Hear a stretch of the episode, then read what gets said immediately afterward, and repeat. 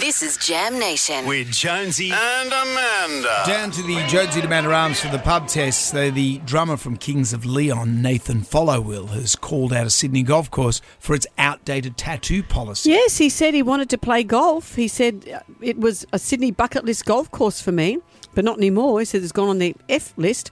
I was told to cover up my tattoos due to a no tattoo policy. He said, Welcome to the 1950s, a hell of a way to grow the game.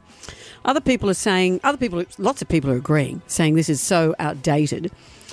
Interestingly, the one of the band members of the President of the United States of America said, Hey, I had to do it. When in hmm. Rome, you ding dong, just do it. When in Rome, you ding dong, I'm going to get that tattooed on my neck. How do you feel covering, covering your tats to play golf? Does it pass the pub test?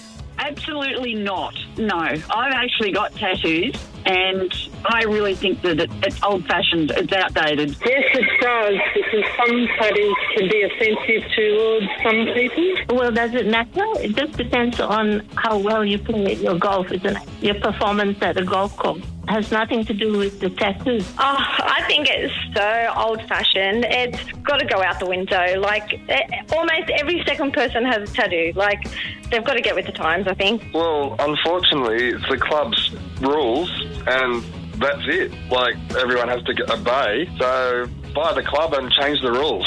You're a rock star. That's a good tattoo, too. Buy the club and change the rules. Brendan, you've now got too many tats. You'll never play I've golf enough- again. I've got enough skin.